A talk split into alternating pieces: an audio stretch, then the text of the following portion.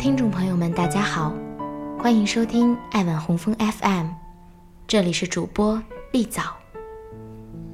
今天与你分享初见亦欢喜。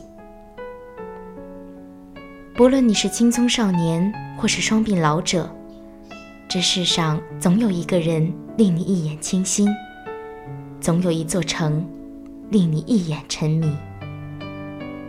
恰巧初见我们相遇，恰巧欢喜我们相拥到底。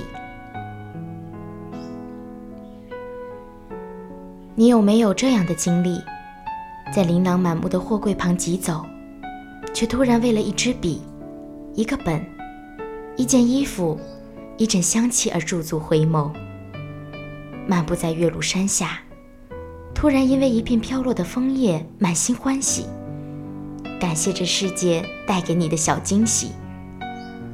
又或者是在人头攒动的街角，一眼看到迷人的嘴角而心生慕意。这世界总是这样充满惊喜，也总是这样耐人回味追寻。你喜欢味蕾初次品尝的新鲜刺激，喜欢手指初次触碰的意外惊喜，喜欢心里初见他一眼的跳动的声音，还有那岳麓山下爬满墙壁的爬山虎，像极了你喜欢的味道浓浓的抹茶粉。人生总是这样，在初见中熟识，在初见中成长。只是可贵的是，我们能在初见时便欢喜，感恩是你。古人常说，初识之三九，乐者则可亲，惧者则殆身，审之，夺之。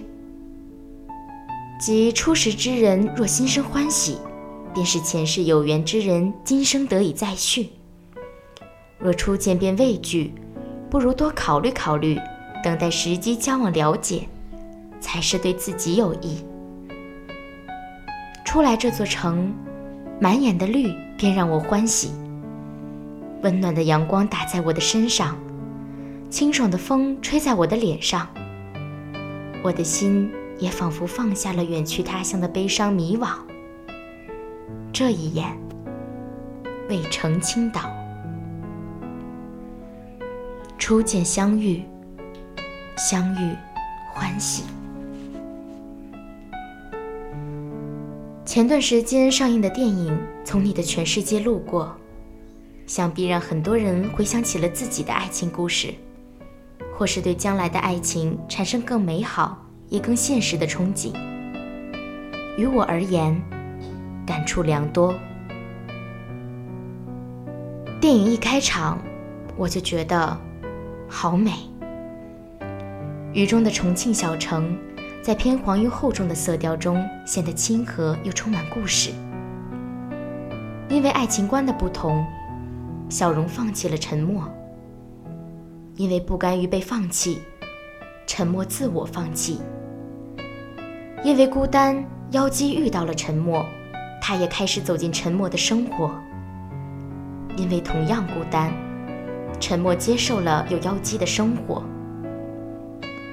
虽然妖姬天生胆小，但她其实很勇敢，永远不会反击别人对自己的伤害，但是却不允许别人对沉默有半点伤害。当然，她也不允许沉默伤害自己，所以她对沉默破口大骂，彻底让沉默找回了自己。邓超的台词搞笑的时候，语调都透着喜感；灌鸡汤的时候，深沉的让人忍不住陷入思考。张天爱很美，天台上清着眼的笑容，大巴上流泪的眼神，稻城中天真的笑颜，都好美。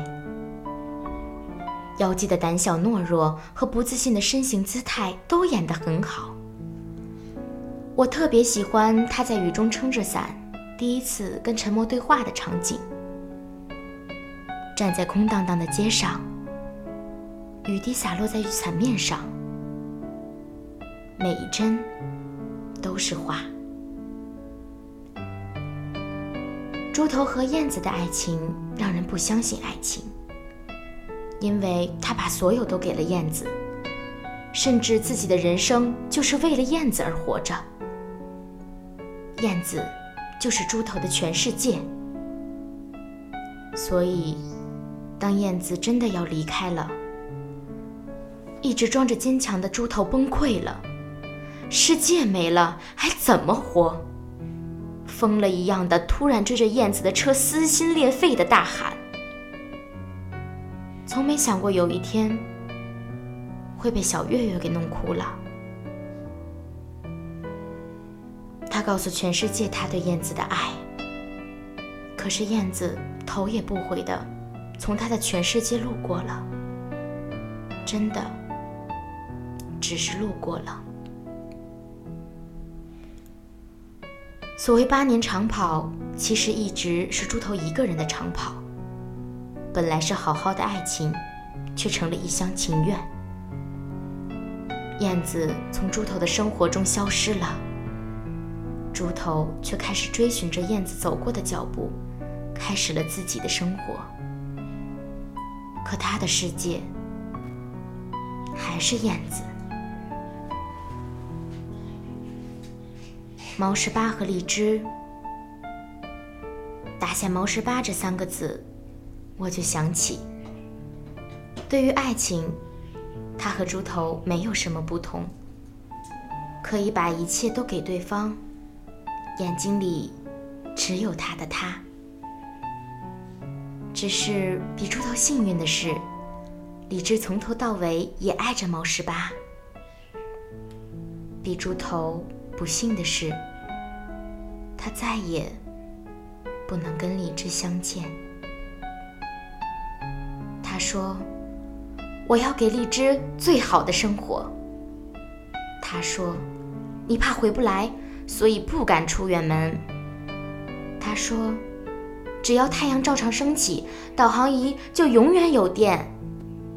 他说，我会在这个导航仪里面一直陪着你。他说，你千万不能有事。他说，我保护你。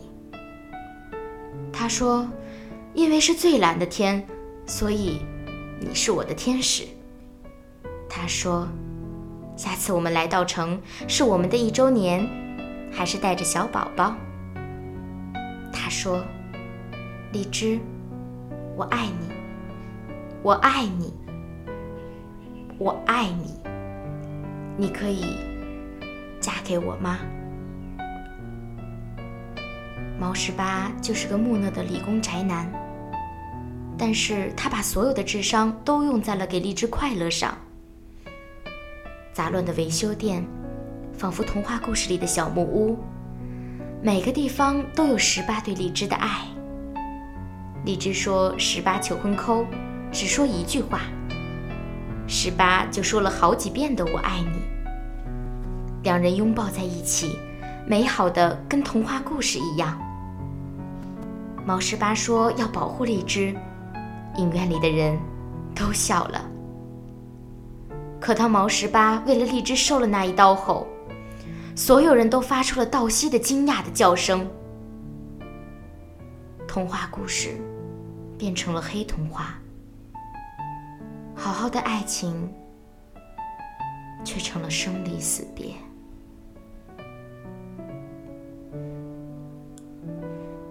影片的拍摄手法很文艺，镜头都很美，平常普普通通的生活表达了丰满的市井小巷，甚至每颗雨滴仿佛都是有故事的坠落。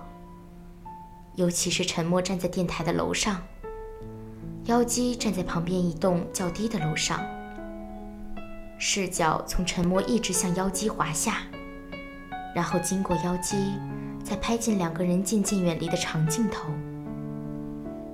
很美。电影源自生活，也高于生活。一部电影将我带进了一座城，感受了三段别样的爱情故事，让我欢喜了，也让我悲痛了。倘若初见便是欢喜的，我希望这份欢喜永远都不要变。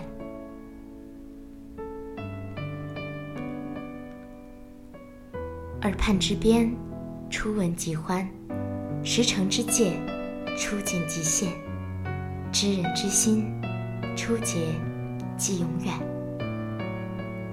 我祝福你能在一座城里拥有一个初见便欢喜的人，拥有一段初见便永生不忘的故事。